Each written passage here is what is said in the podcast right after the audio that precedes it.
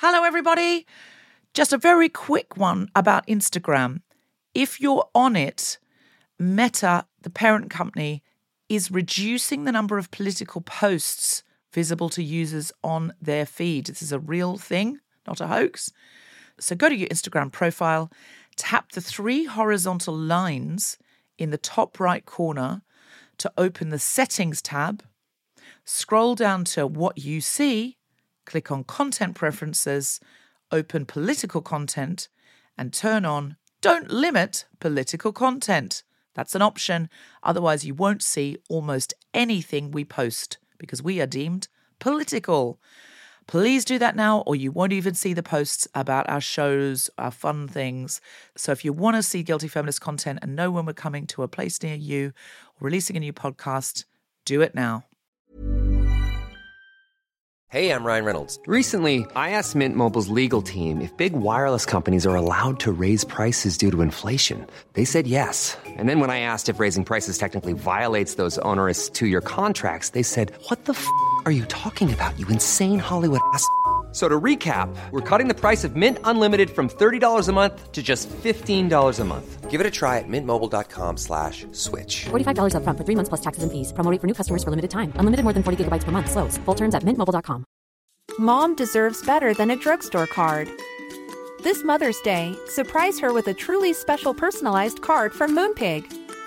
Add your favorite photos, a heartfelt message, and we'll even mail it for you the same day, all for just $5. From mom to grandma, we have something to celebrate every mom in your life. Every mom deserves a Moonpig card. Get 50% off your first card at moonpig.com. Moonpig.com. Hello, Guilty Feminist. This is Deborah. We are recording our final live episode of The Guilty Feminist of 2021 at Shakespeare's Globe as part of their Women and Power season, 6 p.m. on Sunday, the 12th of December. My guest co host will be Sophie Duker. Our guest will be Kathy Lette. And we also have music and possibly another very exciting guest who I'm not allowed to announce yet. And on the 16th of December at the Union Chapel, we are doing our Christmas show, Camp as Christmas. I'm co hosting that with Tom Allen, and I can now announce that Self Esteem, the musical sensation of the year, number one song and number one album from The Guardian, is going to play a 20 minute acoustic set. Where else can you see Self Esteem, Sandi Toksvig, Jessica Fostekew, Grace Petrie, Jen Brister, Travis Alabanza, and Raven Smith on the same bill? I challenge you to find anywhere else in the world, in the history of the world. Uh, do not miss it. Uh, the proceeds go to the Say It Loud Club, which is run for and by LGBTQ plus refugees. Everyone on the bill is LGBTQ plus, and half of the proceeds are going to Can Do, alarming Syrian schools from airstrikes. Uh, you really won't want to miss it. We're also doing a brilliant auction. At the auction, you'll be able to bid on a personalized video from Andrew Scott, the hot priest himself from Fleabag, uh, dinner for four with Rob Rinder. Presumably, he'll be able to weigh in on your relationship arguments.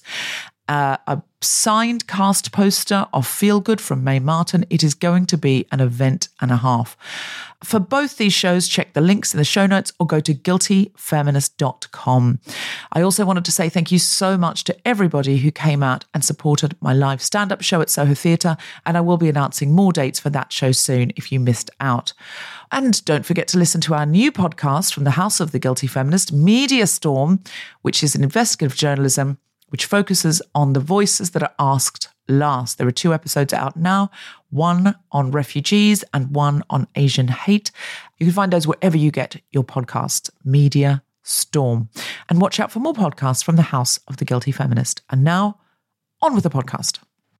I'm a feminist, but I'd give up the right to vote in one local election if I could have either Jennifer Aniston's or Dolly Alderton's hair forever without having to blow dry it ever because I live in a safe Labour seat. Now, I. Well, they're not going to notice that I get the good hair forever and then I've got more time for feminism because I'm not worried about my hair. Balances out, gang. I'd have to have a much longer negotiation with the devil, though, if I were to give up the right to vote in a general election, even though I live in a safe Labour seat but I think I'd be quite good at that if I had to do a negotiation with the devil. I feel like I'd be like in Succession, you know, when they negotiate for things and say what's the play and stuff. And I, I'm imagining myself in that situation. I'd be cousin Greg looking at Logan Roy, saying, I think in- you have a shiv about you, not a Greg. Oh, I have, but this in this week's episode, this is a spoiler. So if you haven't watched it yet, just go la la la la la. Okay, just I'll, The audible hiss there was like, oh, don't you dare. yeah. Should I? But you have to go la la la la la, or you will hear it. So everyone who's okay, That'll great. make for a great podcast, won't it? Logan Roy says to cousin Greg, "You've got some leverage. What do you want?" And Greg replies, "What can I get?" Greg coming into his own. I'm so sorry if that spoiled anything for anyone. Um, but also, I, I, I just you should have watched it by now. It's your own fault. That's true. If you were a real Succession fan, Yeah. you would have watched it by now. What was It's that? true. Was that heckle about Succession? No. Don't you dare. This isn't. No, no. I'm happy to have Succession heckles. I'm not. Won't hear a bad word against the lot of them. I am quite rooting. This is another I'm a feminist but really, but I am quite rooting for um, Jerry and Roman to get together. But mostly because I'm really in for a woman who is enjoying middle-aged kink. That's not I'm, an, I'm a feminist, but that's I'm a feminist, and Jerry can get it. Well, yeah, but why am I Go rooting? Jerry. But why am I rooting for any of these incredibly rich, evil people to get anything? Is what I'm saying. Like for me, they're the sort of will they, won't they? It's kind of like the Niles and Daphne of the show. Yeah, and Roman's doing a real coy act this episode. Sorry, he is, and it's adorable. But um, well, I mean, of course, yeah, obviously they're all deplorable, but at least they're self-aware about it. Not and also, those enough. scenes, those sex scenes are hot. But why? But they are. I know. Why? That's what But I they think are. about it. I fancy Roman, but why? Like, Oh, I fancy Jerry. I fancy Jerry and Roman, but th- I think I did say on the Succession podcast, Firecrotch and Normcore with Sarah Barron and Jeff Lloyd, I did It's a say very good podcast. that the my ultimate because they said who is your succession if you could have sex with anyone, who would it be? Yeah. and I said it would be a threesome with Jerry and Shiv. And they pointed out that Jerry is Shiv's godmother, and then I felt bad. Oh, I'm sorry. So she taught her well. Like, what's the? That's not a bad thing, is it? N- no, not according to her. They're not No. related. That's fine. Godmothers aren't Aren't real. Catherine? It would have to be indoors. Those women need sun cream, but it'll be fine. That'll be great. Mm. Interesting. These are just some suggestions for Succession fan fiction for you. I now have such a strong visual that we should probably move on. Here's what I'd say I'd give up a general election vote forever.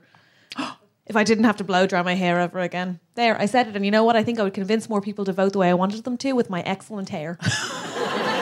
Oh, so That you're going to go around fine. proxying your vote. So you give up the right to vote. You never have to blow dry again. Yep. But you think that the chicness of your hair is going to convince others to vote your way. Also, think how early I am out the door, Deborah. I'd be up in the morning convincing people before nine o'clock. Good to go. I. So here's my genuine. That's my deal with the devil, and I'm fine with it. I mean, she might be listening. Um, We can but hope. you can I just say though, would you? And I'm asking you this really truly. Yeah.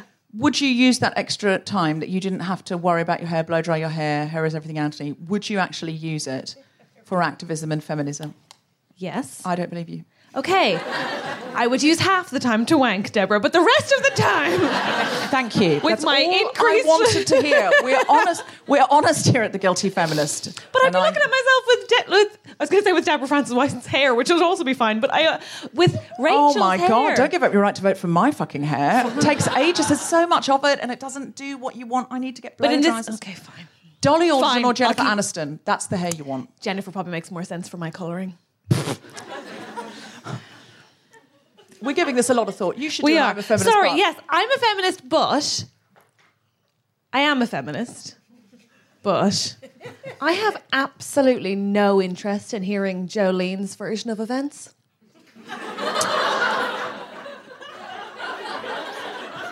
None whatsoever.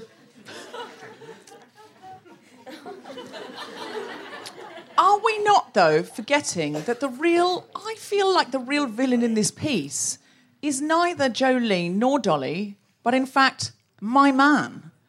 What kind of, what kind Yeah. of cunt is he that he's Yeah. playing off these two women against I just don't want to know either of them.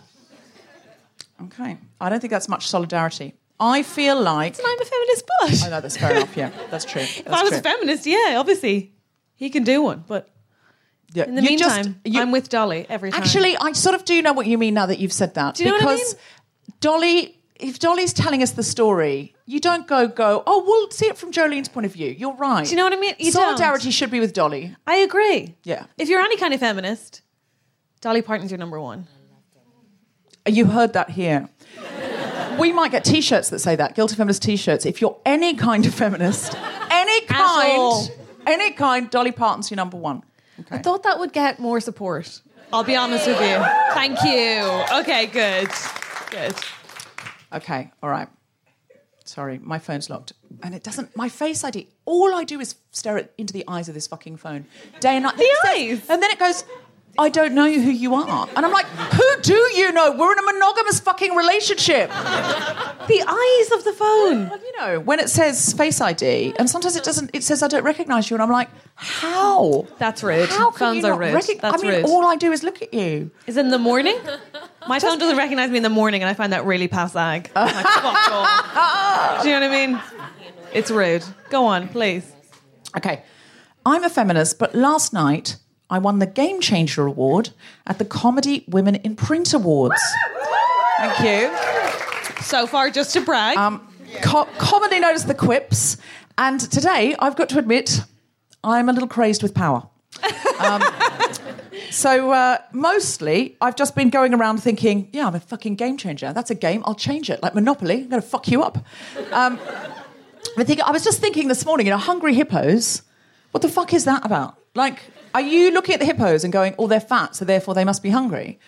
Are you like stereotyping and body shaming hippos? Because in a very real way, that is just the shape of a hippo's body. I'm going to change that game. I'm going to call it mindfully eating hippos. Game changed. Doesn't have the same alliteration. No, don't care. I'm, Fine, I'm a game fine, changer. she's a game Don't- changer. Listen, games have already got too much alliteration. I'm changing the game. Is the power from the game changing award or the tie? the tie. Oh. Yeah. Well, the tie, I think, has come out because of the award. Oh, interesting. It's a sort of patriarchal. Chicken and egg. Yeah. Interesting. Also, I'm very into sort of that, ge- sort of you know, Harry Styles and and the sort of gender fluidity, gender expression movement that's going on at the moment. Mm-hmm. I'm finding both empowering, also just sexy. Sexy. Thank you very much. It's so Um, sexy. Sexy, yeah, It's it's sexy. sexy, and I just love that there are people in who is as cool and powerful as Harry Styles, and he is powerful, he's influential, coming out on stage and going, "There's nothing risible about this. There's nothing funny about this. I'm going to play this with absolute earnestness and dedication. I'm going to sing this because how much easier is it for a kid at school who no one's expecting to wear a skirt to the school disco to wear a skirt to the school disco, and then you're making fun of them. You're making fun of fucking Harry Styles. You cooler than Harry Styles, are you? You're fucking cooler than Harry Styles.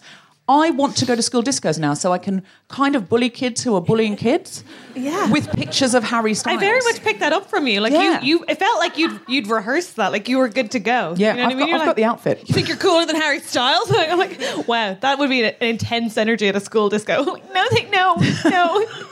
I'm just gonna carry on with the game as it is. I'm sorry, Deborah. No, Why? Why am I there? That's the question. that is a bigger got. question. Why is a it bigger I question. am inappropriately there. It's a secondary school at least. Neither are appropriate. I don't know why I qualified. You go. I'm a feminist, but today I built a cupboard and I spent most of the time doing that, wishing my dad was doing it for me instead. I mean, or indeed any man. Just I just thought, I wish a man was wasting his life this way. Mm. and not me. I absolutely hear that and would have you. forced a man to do it. Do you know what the worst part was? No.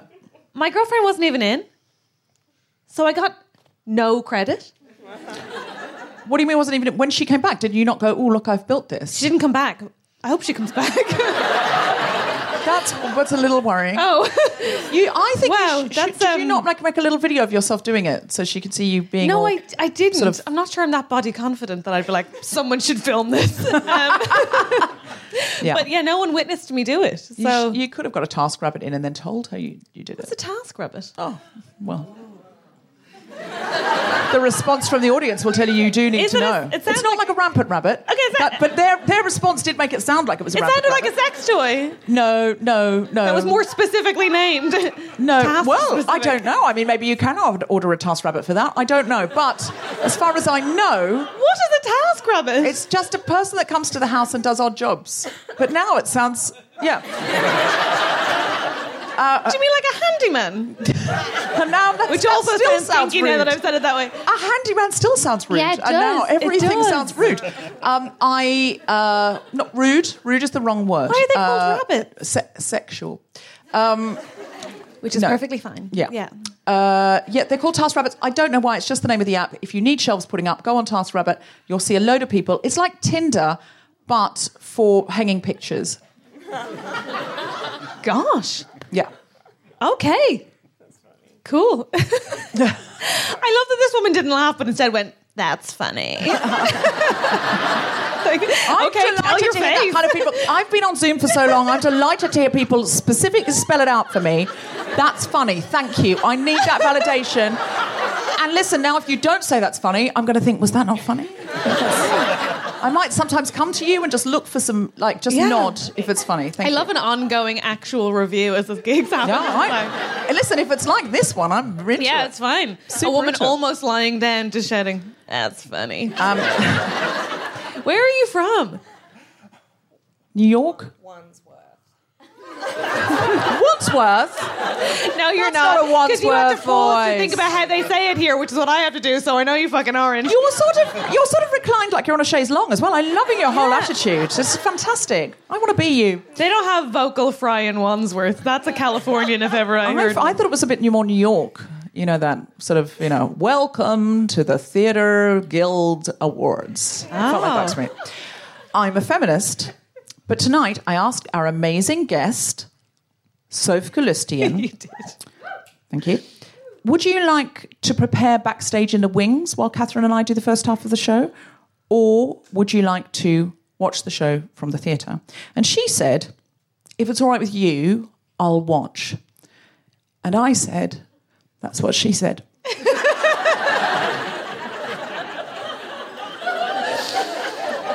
And she and I just sort of looked to the ground, like. She said, I'd, I'd like to watch. She said, no, she said, I'd like to If it's all right with you, I'd like to watch. And it was something like the turn of phrase, I'd like to watch, that Don't I'd put it heard on her. before. Don't put it on Soph. No, no, no. No, she was very innocent with her, in her desire to watch, but it just was the way she said, I'd like to watch, that made me think, I've heard that before somewhere. Somewhere specific. After I ordered a task rabbit on the Mm. app. Good. As Um, Roman said to me as I got into bed with Shiv and Jerry.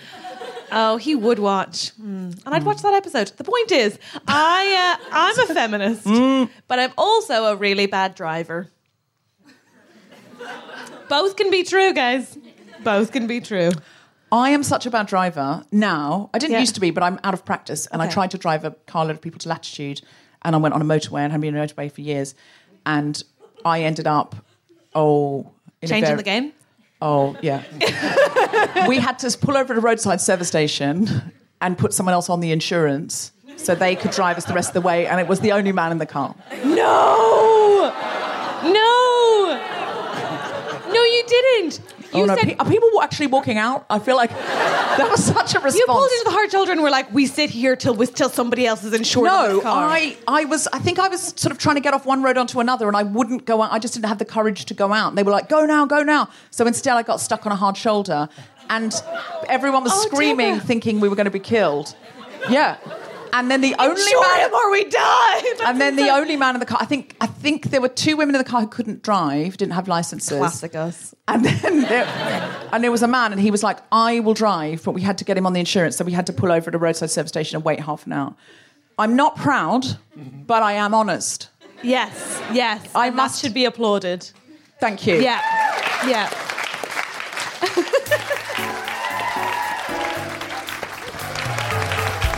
Live from the Soho Theatre, the Spontaneity Shop presents The Guilty Feminist with me, Deborah Frances, my guest star host Catherine Bohart. Now, very special guest, Soph Galustian, talking about learning being cyclical. This is The Guilty Feminist, the podcast in which we explore our noble goals as 21st century feminists, and our hypocrisies and insecurities which undermine them. I'm Deborah Frances-White, with me is Catherine Bohart, and we are talking about learning is cyclical. And uh, this is something Catherine and I were talking about uh, in anticipation of this show that learning is cyclical. You think you've learnt, and then you think, oh, I'm past that now, and then it fucking comes back. Um, so, uh, in anticipation of bringing on the guest, instead of me doing stand up, I'm just going to do a one minute poem. It's not really a poem, it's a sort of performance piece because our guest is a poet. So, okay. So I thought, you know, I'll do this less well than her. And uh, just realised what I've done. It's very welcoming. That's Um, nice. le- this is on the theme of learning is cyclical, and it's called Why Does Confidence Arrive Just as Collagen is Leaving the Building?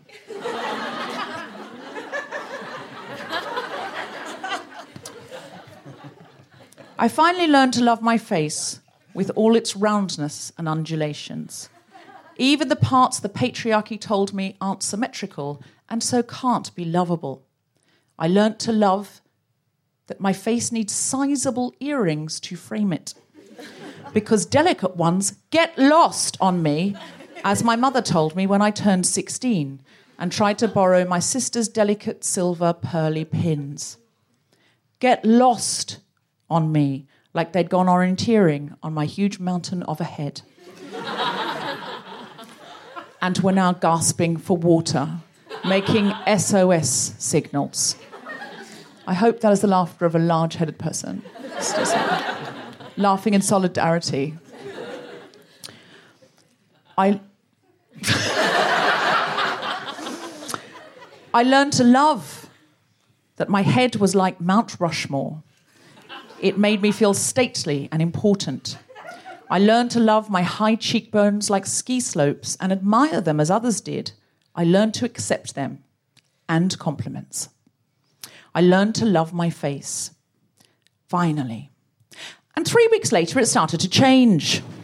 And now I'm like, what the fuck is this? I liked my old face. I loved it. I always loved it. I realise that now. My jawline still looks sharp in photos because I know my angles, as a photographer once told me in a slightly judgmental voice, as if that made me vain. With a tone that implied being vain is a bad thing, when really it's just a hyperbolic form of self love that's hard won. I've learned to love my still posed face, but suspect, and always have done, that I'm better looking in photos than real life. I'll never know for sure unless I have an out of body experience, but if I do, I'll be too busy judging my body to notice my face. but when I animate my face on a video now, somehow it does not look like me anymore. I will have to learn to love my face from scratch because it is slightly new. If it takes me as long to like my new face as it did to like my old face, I might be dead before I get there. so I'd better learn faster before it changes again and I decide this one was perfect. Why does confidence arrive just as collagen is leaving the building? Maybe you only need one or the other. Thank you.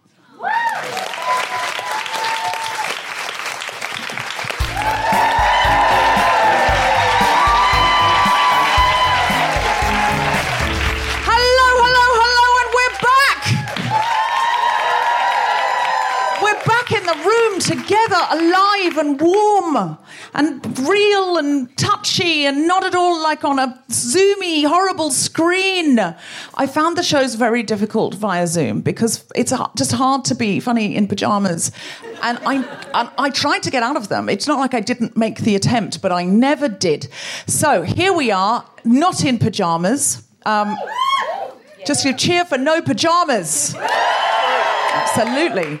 It, on the podcast, that's going to sound like we're naked. But uh, did anyone do anything feminist in the last, you know, through, through the lockdown or, or bef- just before or just after? Anyone do anything feminist? And can I just start by saying, I don't want anybody too good to answer first. And the reason I say that is recently I was at the South Bank and the first person to put the hand up was Jamie Klingler from Reclaim These Streets. And she said, Yes, I've just raised half a million pounds to take Cressida Dick to court because she stopped us having a vigil. And then no one else wanted to say anything. so I'm not saying you can be too good a feminist, I'm saying you can speak too soon. You can be too early a feminist. So I'm looking for the smallest act of feminism possible so that the others in the room feel reassured and they think, oh, yeah, I can do better than that. uh, so can I have the house lights up a tiny bit? Otherwise, I can't really see anybody. Great. Not so much as to scare them. I don't want anyone to feel exposed because someone might have worn their pajamas and now they're going to be like, oh shit, I didn't know it was a dress code.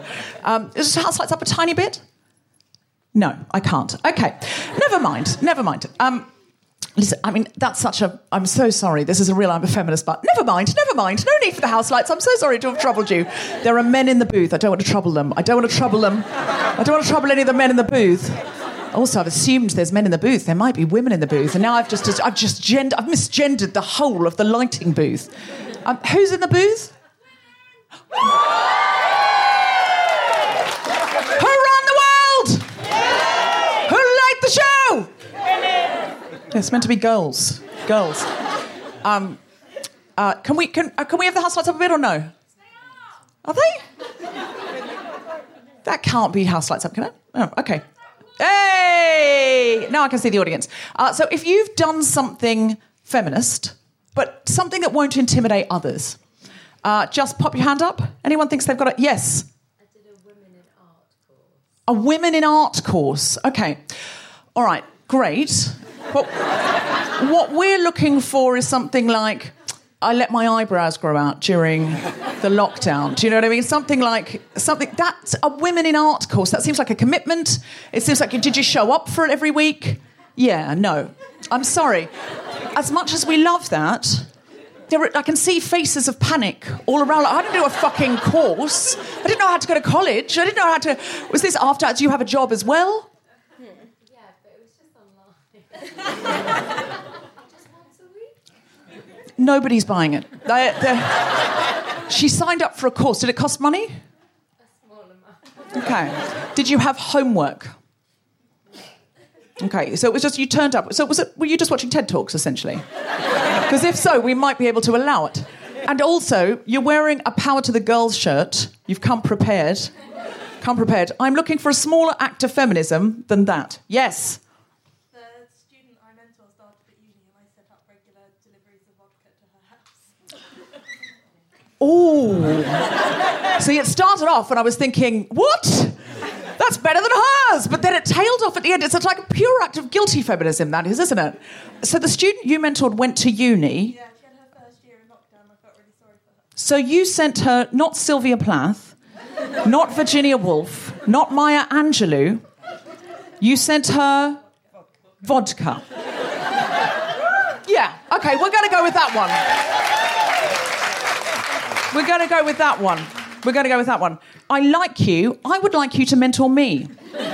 Because vodka is actually my drink. And in some very real ways during the lockdown, I did need a mentor. Where were you then? That's all I'm asking. What do you do? I'm a law student. Oh, you're a law student. So you're a men- were you mentoring a younger law student? Uh, no, she's actually English literature, but Oh. Were you helpful in any way, or did you? I think you just. I think you just got her smashed. Is that a mentor, or is that an older, irresponsible drinking buddy? That's a very loose, loose use of the word mentor. Were you mentoring her in ways of sort of helping her with her UCAS form and stuff? yeah, from when she was 15, so it's been quite a while. Uh, and, how- and, and, and how old was she when you started supplying the alcohol? Only 18. Okay, great, great, great. Has anyone got one final one that is slower than that? More minuscule than that? The most minuscule act of feminism? Yes. Um, I stopped shaving my bush, and I'm trying to work out if I need to shave it tomorrow for my smear test. And we have a winner! Thank you very much!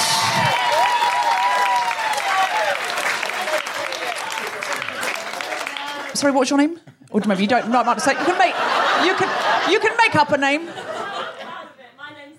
My name's Neve. I'm proud of it. My name's Neve. Um, she just said, if you didn't hear that at the back, um, Neve just said, in case you didn't hear it at home, I gave up shaving my bush, and I'm trying to work out if I need to shave it tomorrow in anticipation of my smear.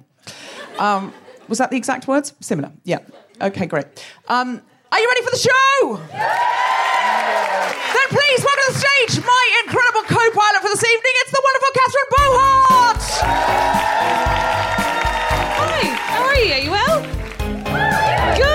Gosh, the American woman sat up. It's getting real, guys. This is exciting. Hello, I'm Catherine. Did you have a good apocalypse? Sweet, mine was dog shit. Here's the thing: I got broken up with in my in the second lock in my second lockdown. We were all in the same ones in lockdown two and uh, lockdown three. That meant I had to do therapy um, in lockdown. Anyone else do it in lockdown? Yes. Oh my god. Only this audience would be like, yes, good. Of course we did. Um, you had to do it on Zoom. Comedy on Zoom was, I think, just about okay. Therapy on Zoom. That's not where that belongs, is it? Because I think the thing about therapy is usually you kind of go through a couple of steps that make the whole facade feel like you could really change your life.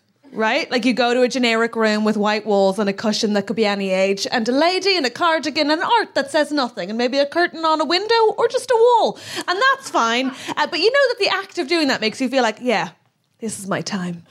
Right? On Zoom, it doesn't work like that. On Zoom, well, on Zoom, the main problem is that you can see into the therapist's house. And that, that means you know they can't help you. Um, now, I had a lovely therapist. Her name was Lisa. Lisa did her best. Um, but Lisa's Christmas tree was up until March. That's not a well woman.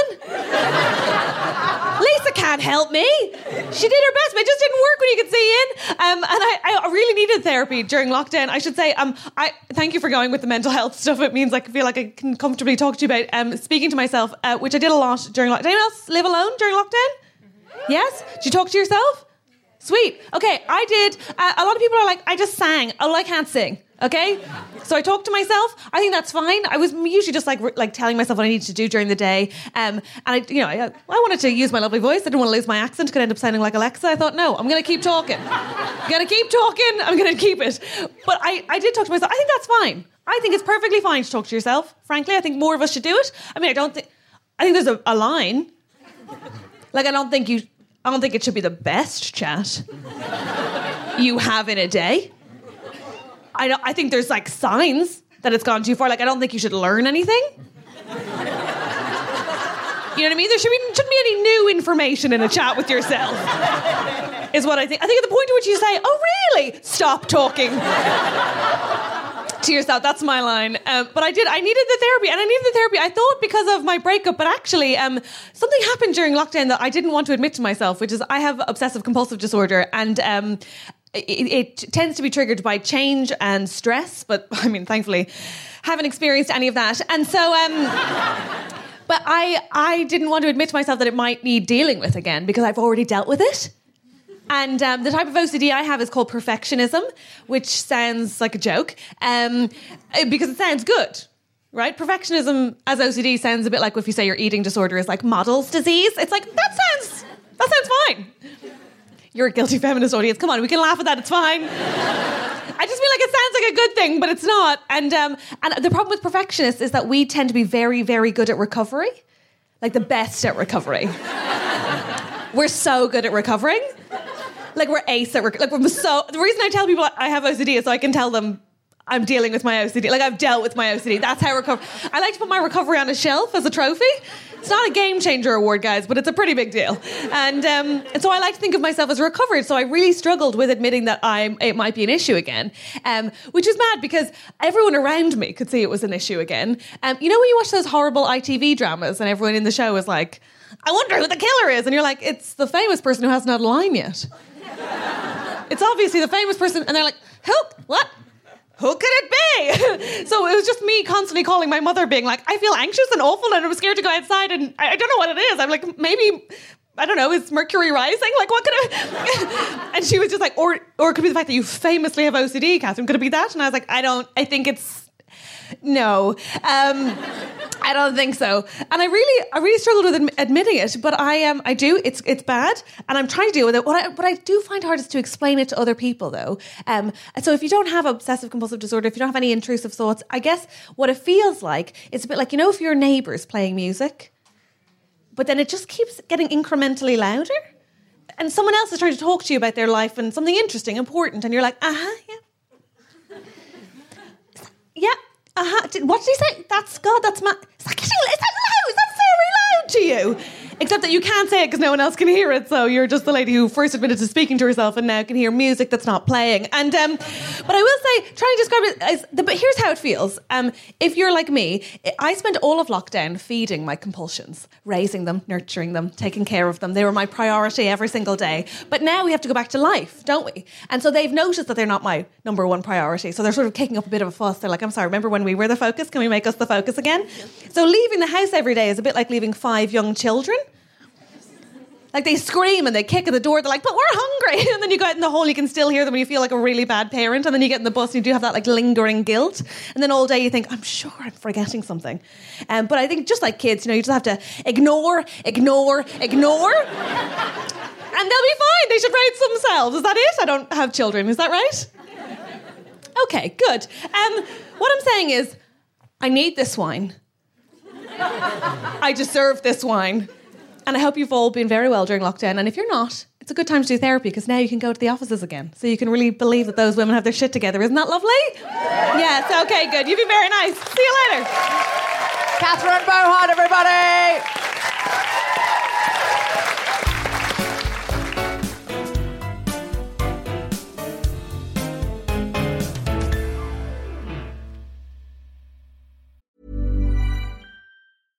Hey, I'm Ryan Reynolds. At Mint Mobile, we like to do the opposite of what Big Wireless does. They charge you a lot, we charge you a little. So naturally, when they announced they'd be raising their prices due to inflation, we decided to deflate our prices due to not hating you. That's right. We're cutting the price of Mint Unlimited from $30 a month to just $15 a month. Give it a try at mintmobile.com slash switch. $45 upfront for three months plus taxes and fees. Promo rate for new customers for limited time. Unlimited more than 40 gigabytes per month. Slows. Full terms at mintmobile.com. Mom deserves better than a drugstore card. This Mother's Day, surprise her with a truly special personalized card from Moonpig. Add your favorite photos, a heartfelt message, and we'll even mail it for you the same day, all for just $5. From mom to grandma, we have something to celebrate every mom in your life. Every mom deserves a Moonpig card. Get 50% off your first card at moonpig.com. Moonpig.com.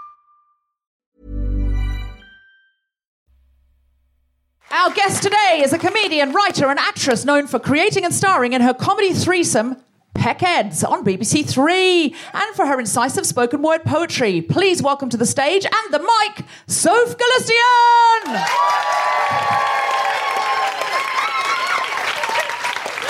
Okay, um, Deborah, that was a beautiful poem.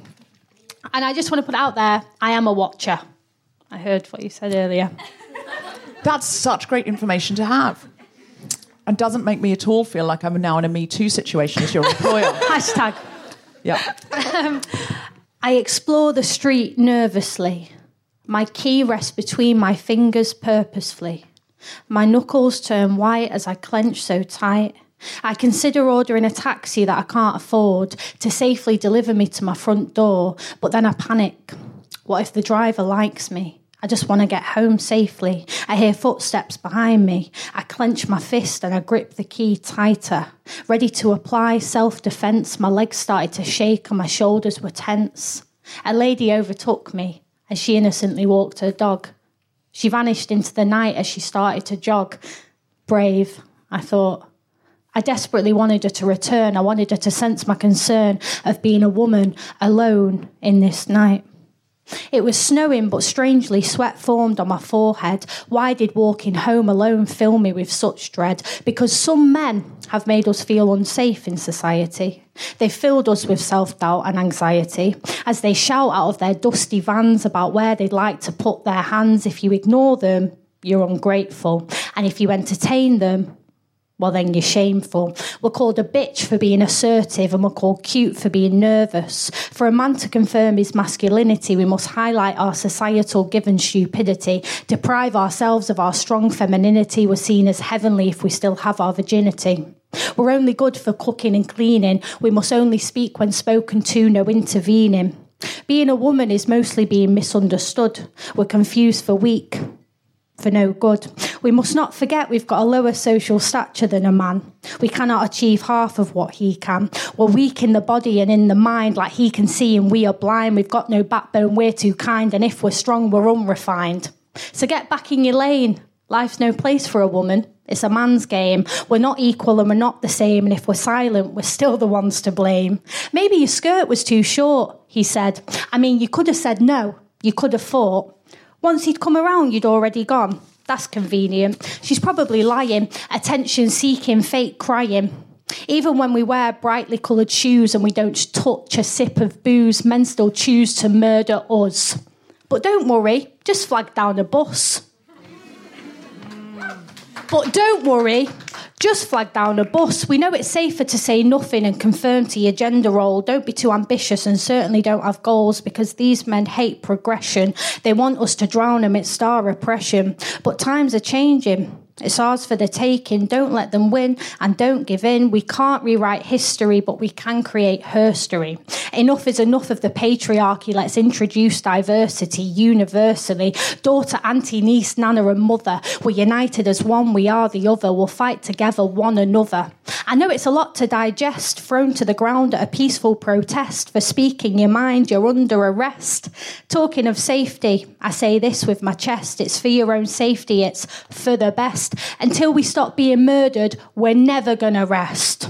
Because no amount of violence will have us silenced. We are a force to be reckoned with. Let's show what we can give. One voice, one stance, and as it stands, she has the world in the palm of her pretty little girly hands. So good everybody. The American lady stood up. Yeah, come take a seat. The American lady from Wandsworth stood up, guys. Yeah. Woo. And if anything, she was the most reclined person in the audience. So to get a standing ovation from her, That is chaise quite lounge is out the door. Yeah, I'm loving that. I'm Thank loving you. that. Thank you so much. So sorry, I don't know your name, and I feel bad that we're calling you she. I'm so sorry. The. American lady from Wandsworth. Lou. We Lou. love that. Are you in fact American? Absolutely not. No, you're not. Absolutely not. Lou, I'm so sorry. Oh, you really are from Wandsworth. Oh, you're riffing. Well, it was. It worked. Wow. Worked very That's well. impressive. We believed you. Yeah, absolutely. More That's a character. that was amazing. That was fantastic, Soph. Really, really wonderful. Um, and you were somebody, I mean, one of the reasons we picked this theme of learning and then sort of thinking, oh God, I've got to learn this again, um, is you're somebody who I think is kind of boldly powering through at the moment. You're like doing stand up, you're doing performance poetry, you're very young and you're doing, you know, you. oh, well, let, why don't, you know, you're making like uh, short episodes, like sitcom episodes for BBC Three Yes. but in them you're dressed like a sixth former you know Yeah. you're boldly bravely learning in public as a very young person so i wanted to ask you about that like what gives you the courage do you ever feel anxious and think right i'm going to have to do it anyway what strategies are you using Yes, I do feel anxious. Um, I particularly felt anxious when someone watched the pilot on BBC and said, Why is a 35 year old playing a 15 year old? who said that Um, an internet troll. Oh okay well no We take no notice of that. But also, are Um, there roles in your show going for 35 year olds? Because that'd be, I'd love that. That'd It's be yours. great. Thank you. Um, I think like the main thing is I've grown up watching. Uh, s- surprisingly, I know you've just watched that piece, but I do write comedy. um, but I've sort of grown up and I've watched uh, white, straight, cis men dominate that narrative for a long time. So I feel like I have not only like a passion but a responsibility to put myself there mm. um, because I want other people that grew up as like northern working class, for example, to see themselves on TV and see themselves in screen and know that they can do those things. Because I think we're taught that we don't belong in those spaces. So I'm trying desperately to take up that space. I think that's a really wonderful way of looking at it to just say, not who am I to, but who am I not to? Because instead of going, oh, well, what if I'm no good?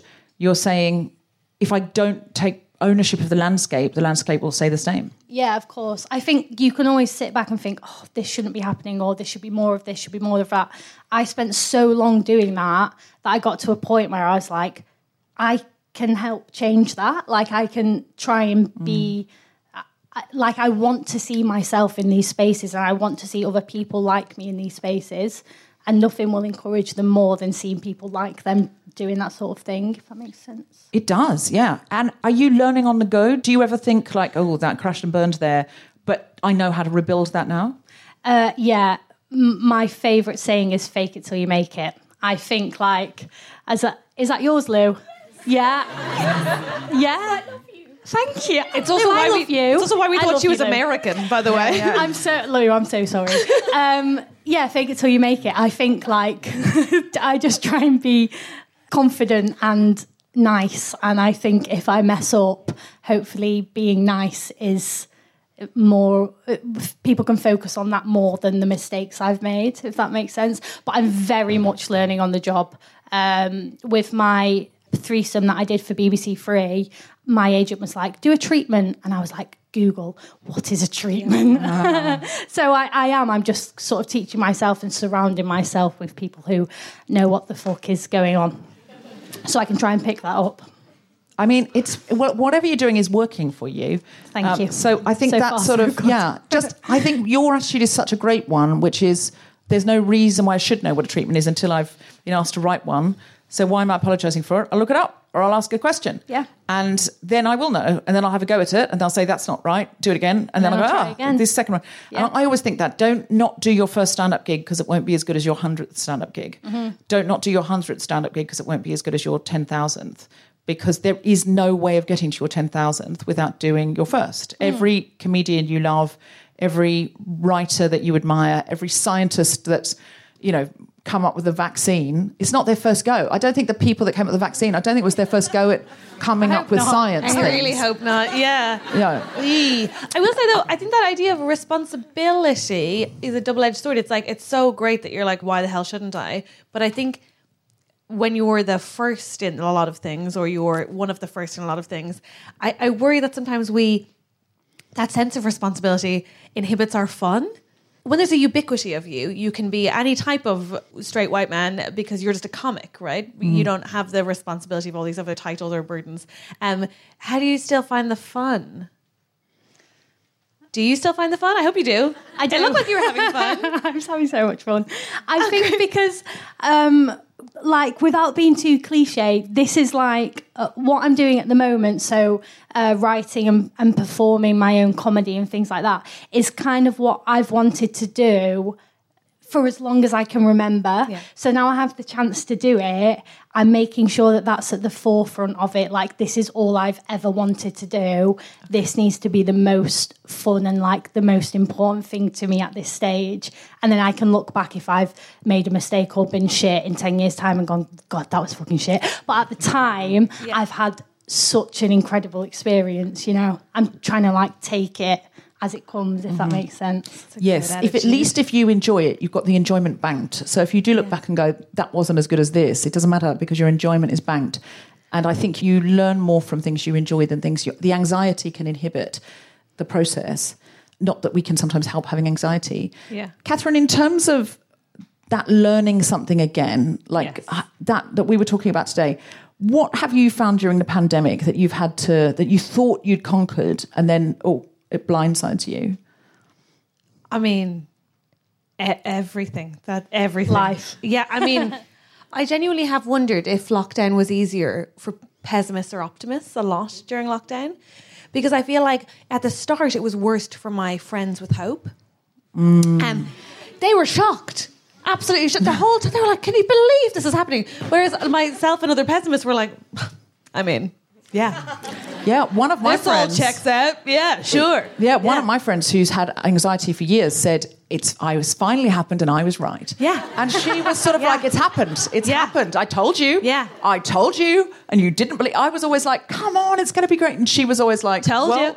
She was yeah, she said she kind of relaxed because she was like, It's it's happened. Yeah. And I think I mean certainly the first six weeks was Arrest. No, for me, Oh. I was I was like sleepy, sleepy time. No, no, no. I was, I, I, I was. All I can describe it as I was withdrawing from the caffeine of humanity, and I had like, oh, I was, an, I was a disaster zone. I was like, Oh, I grew into my disaster because it turns out I'm not a pessimist. I'm a nihilist, and the problem with nihilism is that you it does assume things will end.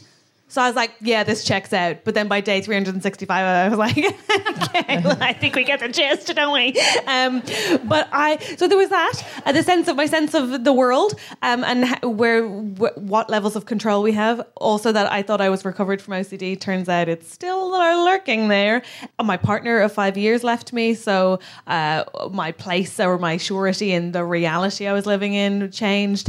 Um, also, one thing that came up for me a lot in lockdown that I think is a lesson that you spoke to in your poem that I think women have to, people have to learn all the time is like, every time I get to a place where I think I'm like, I'm good with my body. You know what? I'm good with it. It changes, or the rules change, um, or the measurements of good change. Like I grew up with like heroin chic being good, and now it's not that. It's like curvy, but only in the right places. And overnight, you suddenly had to have a science degree to learn how to wash your face. I don't know how to wash my face. Um, how do we wash our? Genuinely, everyone I speak to is like, "Oh, do you have the following seventeen acids in your?" I'm like, I don't. I just was. Are we? Is is clean no good? Um, so uh, so that came up, and then a sense of aging. In when it felt like we were wasting time. Do you want me to keep listing anxiety? No, no, Should I, I- this is. I should I like- stop now? I no, should stop I think now. everybody's really enjoying it because I can hear people going, yes, yes, yes. I've thought several times in my life that I'd come to this point where, because I was in a cult when I was younger, I felt so many times in my life, well, now I really have. No, I've cut tight. The umbilical cord is cut. That will never come out and blindside me again. I am over that trauma.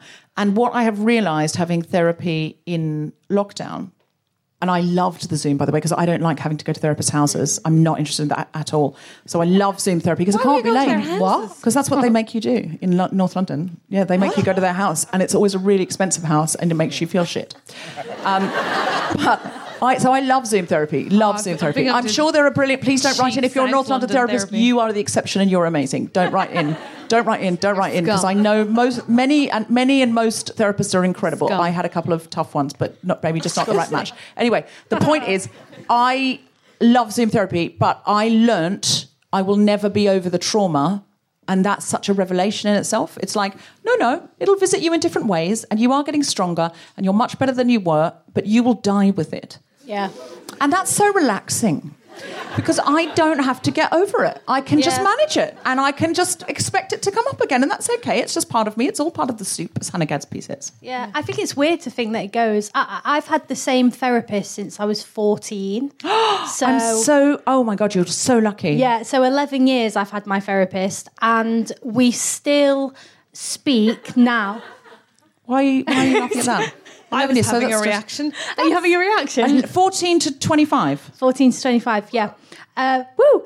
Um, and we still talk about the same things that affected me when I was 14 that still affect me today, even though I've had 11 years of therapy. Do you think if you've got a new therapist, you get new problems? Well, my therapist to did say, like, are you, you know, is this working for But, you? have, but have you, are you working at them at a higher level or from a different angle? Because I think that's the best that can be expected. Yeah, I think in um, uncovering like the trauma, I'm learning more and more about myself, which I'm starting to learn. That's what therapy is about. It's not about like fixing your problems, it's about learning about yourself. Thank you for coming to my TED Talk. Yeah. Um, That's what it is, isn't it? It's about deconstructing it so you can see it more clearly and step back from it and know when, oh, that's that happening now. You don't go to therapy so that they fix it and it's over and it's done with. No. I am going to die with a full inbox. Yeah. I've accepted that. yeah. My emails will never be done. I will die with a full inbox. Some people will never be responded to. Never. And I then love why does it cost 120 pounds, Deborah? Uh, well, I- I don't know. That should be fix money. Fix me. I Fix feel this. like I feel like I should clarify. My therapist doesn't charge me. Ah. Is she your auntie? Mic drop. she's my mum. Yeah. No, she's not. Um, no, I think because Why does your therapist not charge you? so basically she was my counsellor in high school, and now we have Does she a- get you vodka? she Catherine, she does get me vodka. Um, now we have a really nice relationship, and her deal is she really believes in me and thinks I'm going to be really rich and famous one day. Yeah. So we've got a deal that when I'm very uh, rich and famous, I'll just give her a big fat wad of cash for the therapy she's given me over the last 20 years. Well, you're just going to back up a truck of cash and go, Here you you go. have earned this. You've earned it. Yeah, without you, I wouldn't be Here. I wouldn't have all this money to drop off in one go. Sorry, 100. So, so the rest of us are meant to go to therapy knowing that our therapist does not believe. in. Sorry. Is that what we're meant to do? wow. Yeah, my my therapist. me.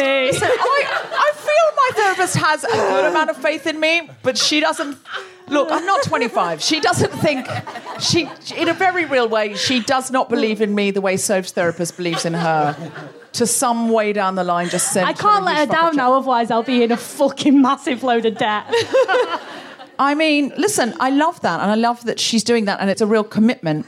I wonder how many lessons feminists learn each generation that the last generation learned, and then we have to learn again from scratch. Because I feel like your amazing poem actually could have been performed in the 60s in a beatnik poetry cafe in Greenwich Village. yeah. Probably not the flag down a bus bit, topical, but that idea, like, I feel like sometimes we should spend time with older feminists and uh-huh. ask them how can we cut to the end a bit? I rather worry and this might be a bit controversial to say i rather worry that young intersectional feminists feel we've invented reinvented the form so much that that older generation it was sort of almost a different thing. And i think we would not be here without that generation. And i wonder if we need to collaborate more and build more bridges or be i don't know we just had we had rebecca johnson on the other night who was one of the greenham common women and i feel like i learned so much from her and But from her cour- energy Of course we do. We start. We absolutely do owe a huge debt and could learn loads. I think the problem is that to the same degree that you have like like the loudest voice often gets the most attention. I think the problem is the loudest experienced feminists make it pretty tricky. Do you know, like, I- and I think, like, for example, I think the queer movement could do a huge amount of learning as well from our past lessons, but somehow we don't because.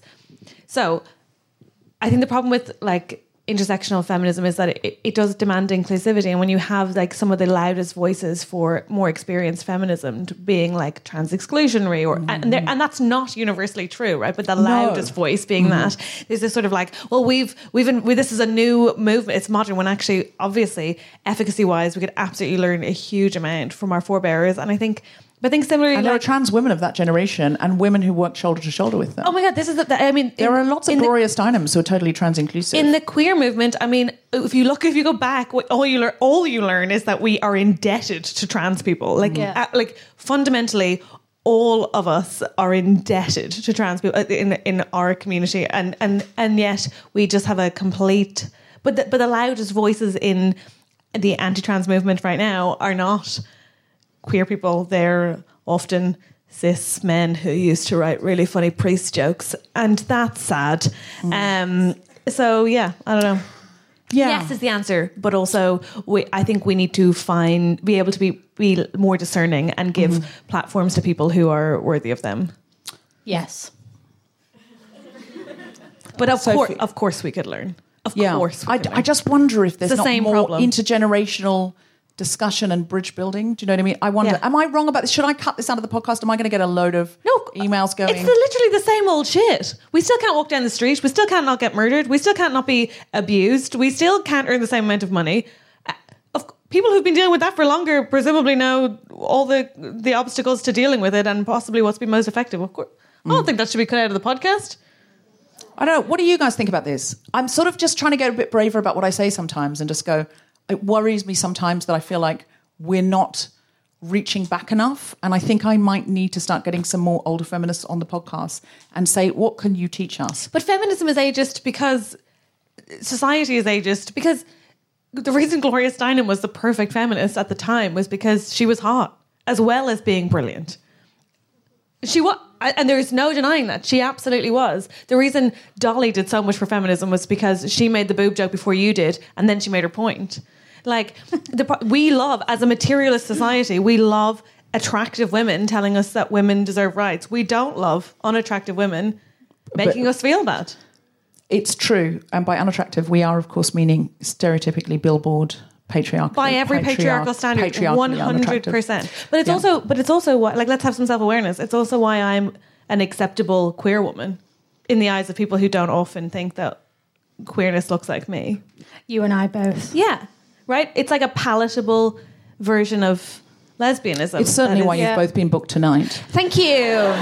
Thank you very much. That means the world. Good night. Yeah. Thank you. it's the it's the opposite end. So I think for a lot of people that aren't queer tend to understand homophobia, but on the opposite end of the spectrum to that is the people that like fantasize about a certain looking queer person, mm-hmm. which a lot of people don't take into account as being a form of homophobia. Like some men, for example, will fantasize about a very conventionally attractive lesbian.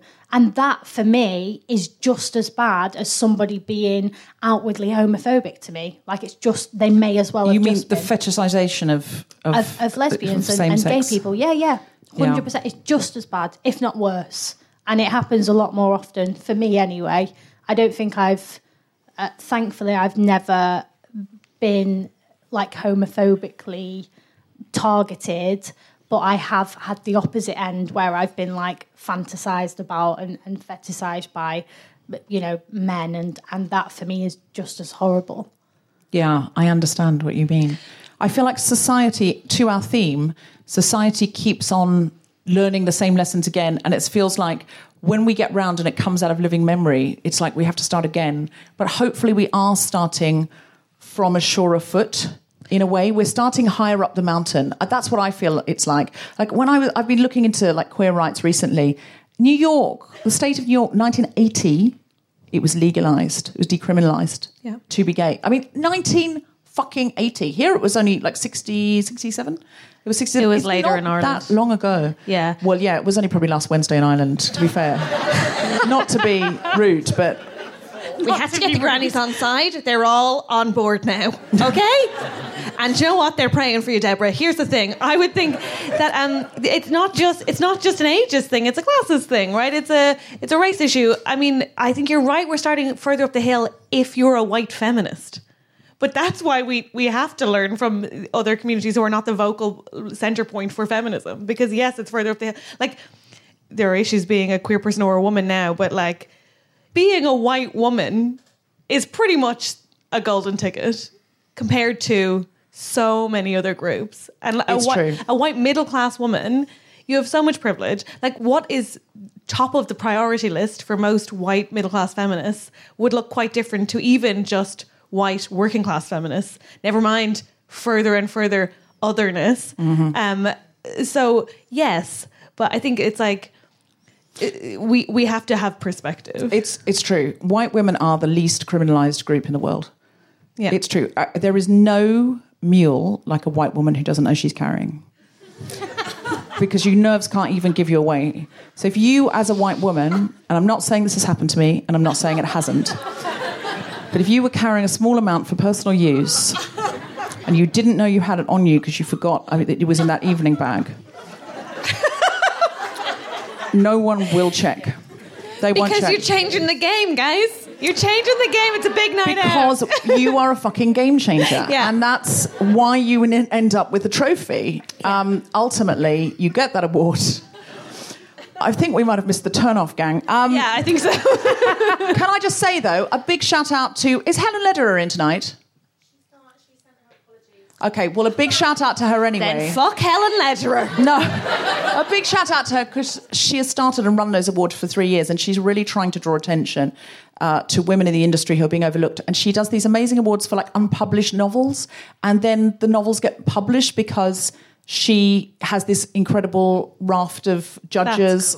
And yeah, somebody won an award last night and was, she was like, I can give up my job at the job centre now, which I fucking hate. And, you know, oh. like stuff like that. And I, so I just think, you know, Helen Lederer is of an older generation and she is still there bringing up younger women and going, look, look, look, look, look, look, look. We can't believe we're still having to say, you know, look at the talent, but we are.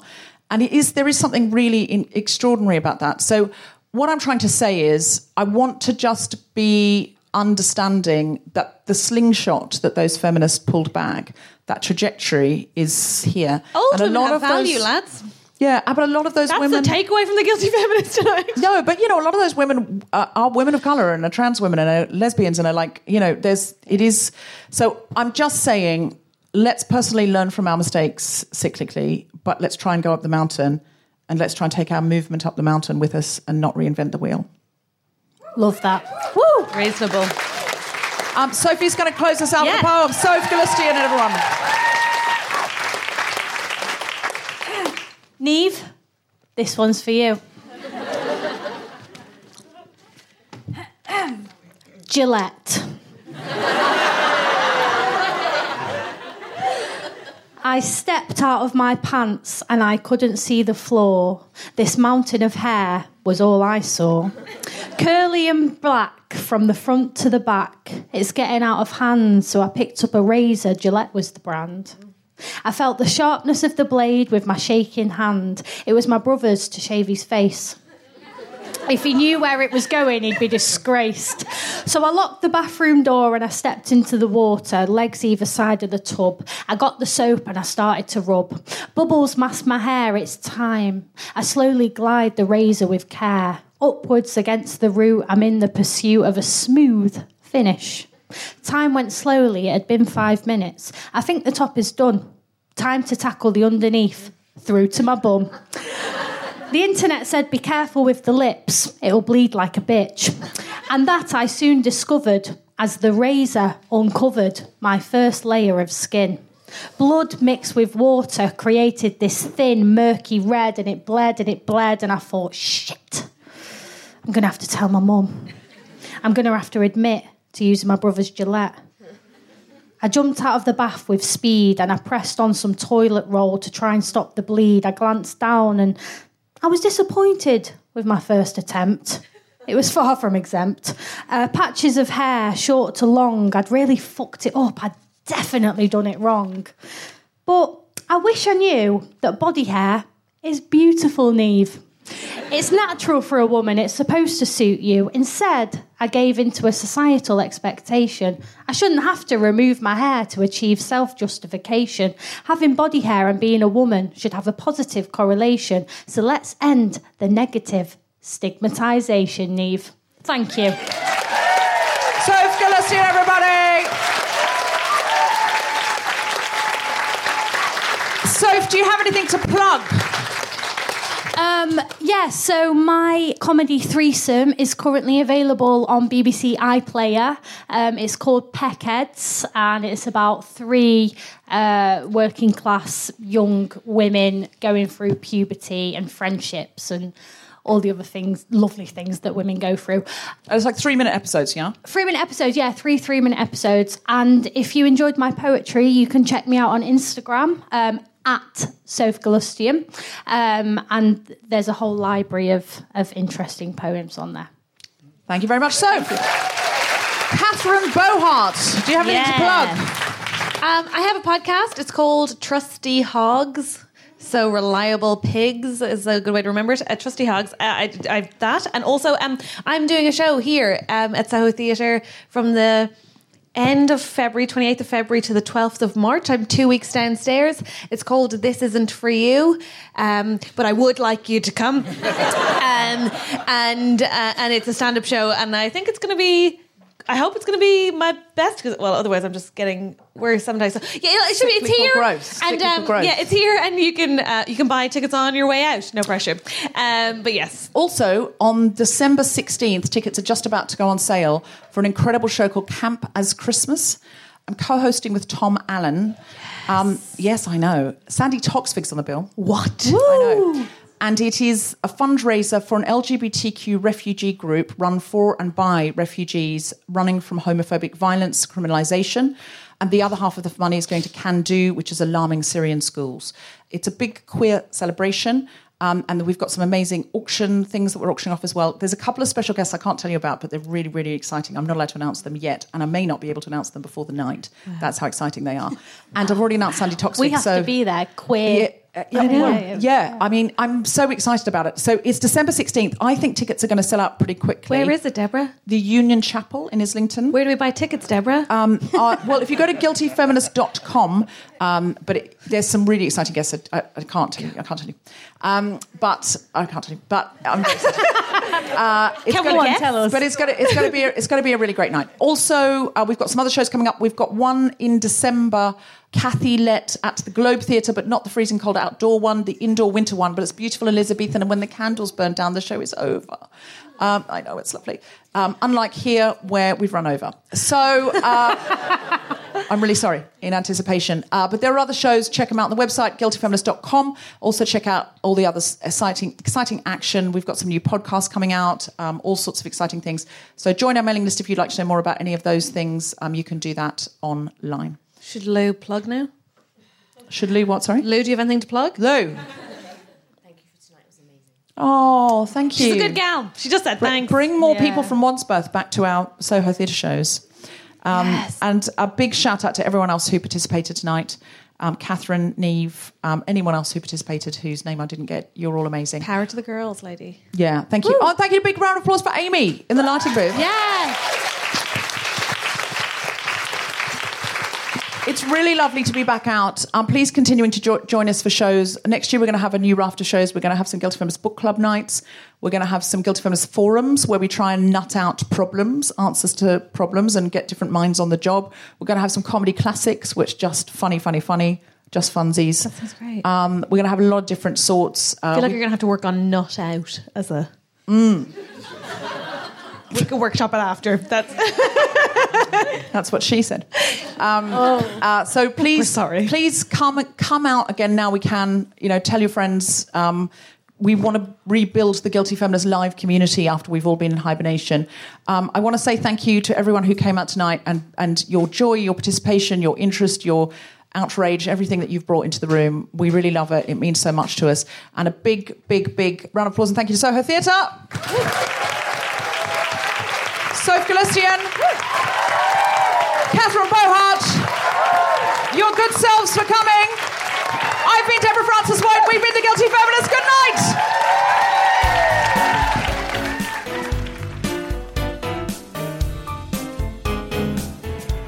You have been listening to The Guilty Feminist with me, Deborah Frances-White, guest co-host Catherine Bohart, now very special guest, Soph Galustian. The recording engineer was Chris Sharp. The music was by Mark Hodge. The producer was Tom Salinsky for Spontaneity Shop. Thanks to Rachel Craftman, Gene DCO and everyone at Soho Theatre, as well as all of you for listening. For more information about this and other episodes, visit guiltyfeminist.com. I'm a feminist. Oh, is it you or is it me? Me. I'll be a feminist. No, I'm, oh, I did do the Yeah. task rabbit. I'll, I'll Yeah, go back okay. and then you. Well, I didn't. I should have. Maybe I, maybe I could be one. I'd get more credit. Go on. If my girlfriend doesn't come back, I'm going to be a task rabbit.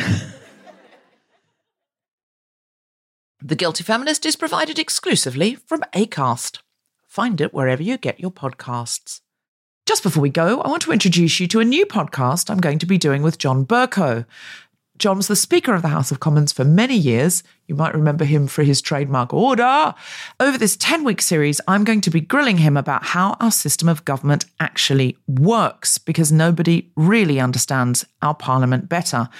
What is a whip? How can I get a backbencher to put forward a private member's bill? The way Gina Martin did with the upskirting bill. Um, and who actually has the power anyway? Absolute Power with John Bercow will be available wherever you get your podcast starting on the 8th of December. And you can hear the first 10 minutes of episode one right now.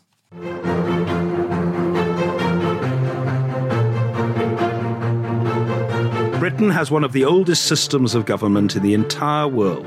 But nobody sat down and planned that system. It's composed of numerous bits and pieces cobbled together over hundreds of years as the need arose. I'm John Bercow, and for 10 years I was the Speaker of the House of Commons. I've seen our system of government at its best and at its worst, and I'm fascinated by who gets to operate the levers of power and what people do with them. In this series, with the help of Deborah Frances-White, I'll be looking at different aspects of our modern democracy, how they began, how they work, and how much influence each of them has. And we'll try to answer the question Where does power really come from? This is absolute power. Hello to all of you listening on Her Majesty's internet. I'm sitting here with former Speaker of the House of Commons, John Bercow. Hello, John. Hello, good afternoon to you, Deborah. This is the first episode of our new podcast, Absolute Power, in which John is going to be my guide through all of the bits and pieces of our great British democracy. Uh, You might be putting the great in inverted commas, listeners. I don't know. Uh, John, welcome to the world of podcasting. Thank you. I'm delighted to dip my toes in the water, and I hope you feel the same at the end. Yes, well, we'll I'll let you know, but Thank- prob- probably off air. Indeed. Uh, now, on this first episode, we're going to be talking about a role which you know very well indeed, John, because you were in it for 10 years. It's the Speaker of the House of Commons. John's the most famous Speaker of the House of Commons, I would say, in our in our time. That's fair, isn't it, John? You Well, sort of some people would insert the letters IN in front of the famous, and some would not. I think I think I think you were much enjoyed by the British public. Oh, thank you. You say all the right things, Deborah. I'm tempted to continue this conversation indefinitely. You you sort of trademarked the word order in a way. Oh, dare. exactly. It's it's it's uncanny, uh, and so lifelike. Uh, some of your what what are seen on YouTube as your best put downs include, um, and I quote them here. That sticker on the subject of Brexit happens to be affixed to or in the windscreen of my wife's car. Yes, and I'm sure the honourable gentleman wouldn't suggest for one moment that a wife is somehow the property or chattel of her husband. That one particularly endeared me to you, Thank you. John, as a, I am a well known feminist. Indeed. Uh, another of your more famous quotes Mr. Angus Brendan MacNeil, calm yourself. You may be a cheeky chappy, but you are also an exceptionally noisy one. Indeed. After the imposition of the migrant ban, I am, this is my favourite now. This is my favourite. And this is when you really won me over, John. After the imposition of the migrant ban, I am even more strongly opposed to an address by President Trump in Westminster Hall. Quite so. There was so much cheering when you said that. Well, thank you. I felt very strongly about it. It wasn't something contrived long in advance as a statement. It was a series of words uttered by me in response, if memory serves me correctly, to a point of order mm-hmm. from a Labour MP from Cardiff, Cardiff South and Penarth, Stephen Doughty.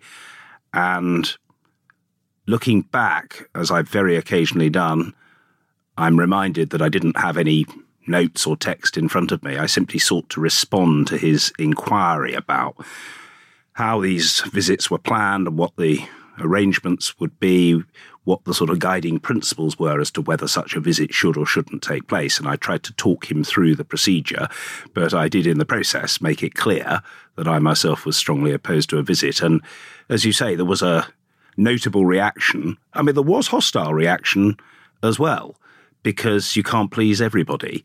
And all I can say is that it fell within my bailiwick to take a view on the matter. And having taken a view on the matter, I thought it was sensible to express it. Can I just, should I just reverse there? It fell within your, Bailiwick. what, what, what is that word? It sounds quite Hogwarts. Remit. right, okay. Is that is, Domain. is that a is that a common, a common word in Parliament? It is probably not a common word, and it is no doubt mm-hmm. an early example in this exchange, Deborah, mm-hmm. of my eccentricity. Well, listen, I'll be using bailiwick the whole time. And it, actually, listeners, if you could start to make bailiwick happen, we'd really appreciate it.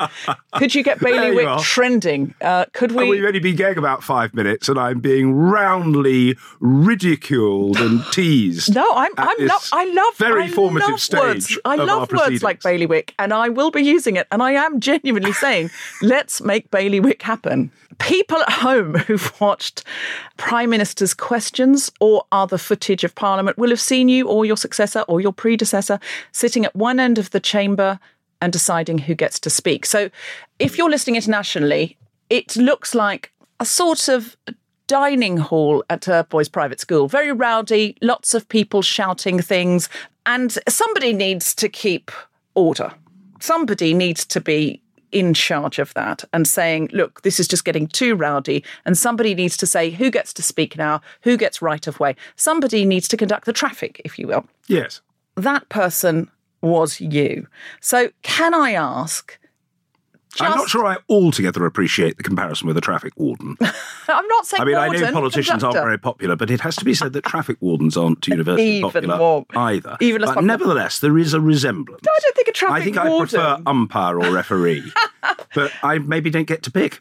You are the arbiter. I'm thinking of more of one of those old-fashioned traffic directors, you know, with white gloves. Not Oh, traffic, yes. not somebody who comes and gives you a ticket, but somebody who stands in the middle and conducts, like a, like an orchestra conductor. Oh, That's more flattering, oh, isn't it? very much more flattering. Very oh, much- warming to this. So, can you give me the headlines of what is the role of the speaker, and what responsibilities does that speaker have? Initially, the speaker was so called because he, and it was always a he, was expected to be the king's spokesman to parliament. That is to say, he had the responsibility to communicate upon pain of death to parliament the wishes, and in some cases, perhaps even the demands of the king the story of the evolution of our history from a very powerful monarchy to a modern democracy means that today the Speaker is not the Queen's spokesman to Parliament, but rather Parliament's spokesman Person, spokesperson to the Queen. spokesperson to the Queen, exactly. And so the responsibility of the Speaker is to communicate to Her Majesty what Parliament has decided, what acts, for example, it has passed, which await her royal assent, but which is understood in the modern context to be a constitutional necessity, but also a constitutional formality. What is the Speaker's job in a nutshell? To keep order, encourage people to take part, and try to cut down on the number of people excluded altogether as a result of bad behaviour. Questions are the result of an electronic ballot, which is conducted independently of and without any involvement by the Speaker. And if they're drawn in the ballot, then they're on the order paper, that is to say, the agenda, the list of mm-hmm. questioners for the day. But aside from those people, Deborah, drawn lucky in the ballot, there is scope for supplementary questions by other members of Parliament. So, just to be clear, who's asking these questions and who is answering these questions? Overwhelmingly, people asking the questions are members of Parliament, but they are not, repeat not, repeat not, members of the government. And the people answering the questions are, repeat are, repeat are, members of the government.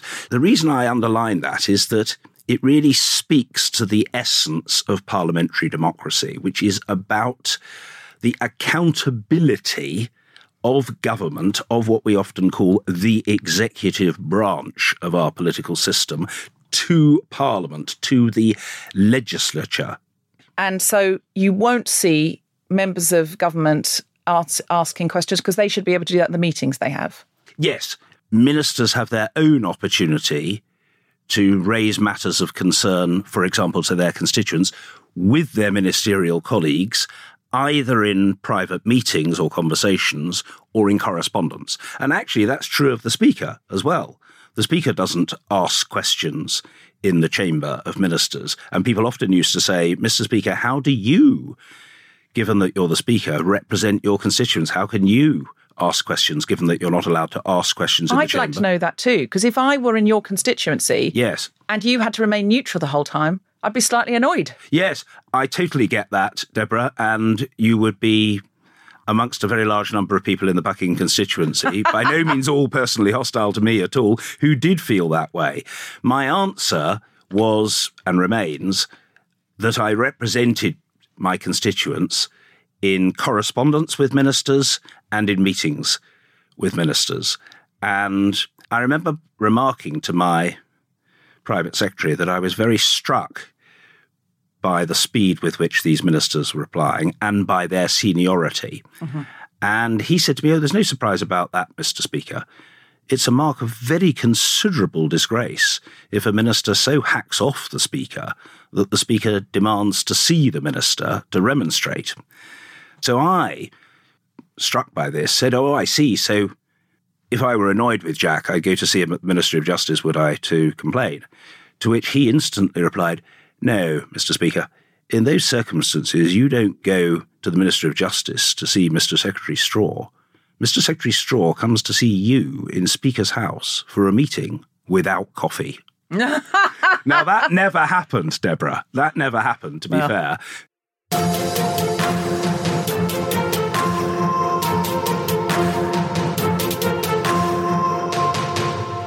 Absolute Power is part of the ACAST Creator Network and the House of the Guilty Feminist. For more information, visit absolutepowerpodcast.com. Mom deserves better than a drugstore card. This Mother's Day, surprise her with a truly special personalized card from Moonpig. Add your favorite photos, a heartfelt message, and we'll even mail it for you the same day, all for just $5. From mom to grandma, we have something to celebrate every mom in your life. Every mom deserves a Moonpig card. Get 50% off your first card at moonpig.com. Moonpig.com.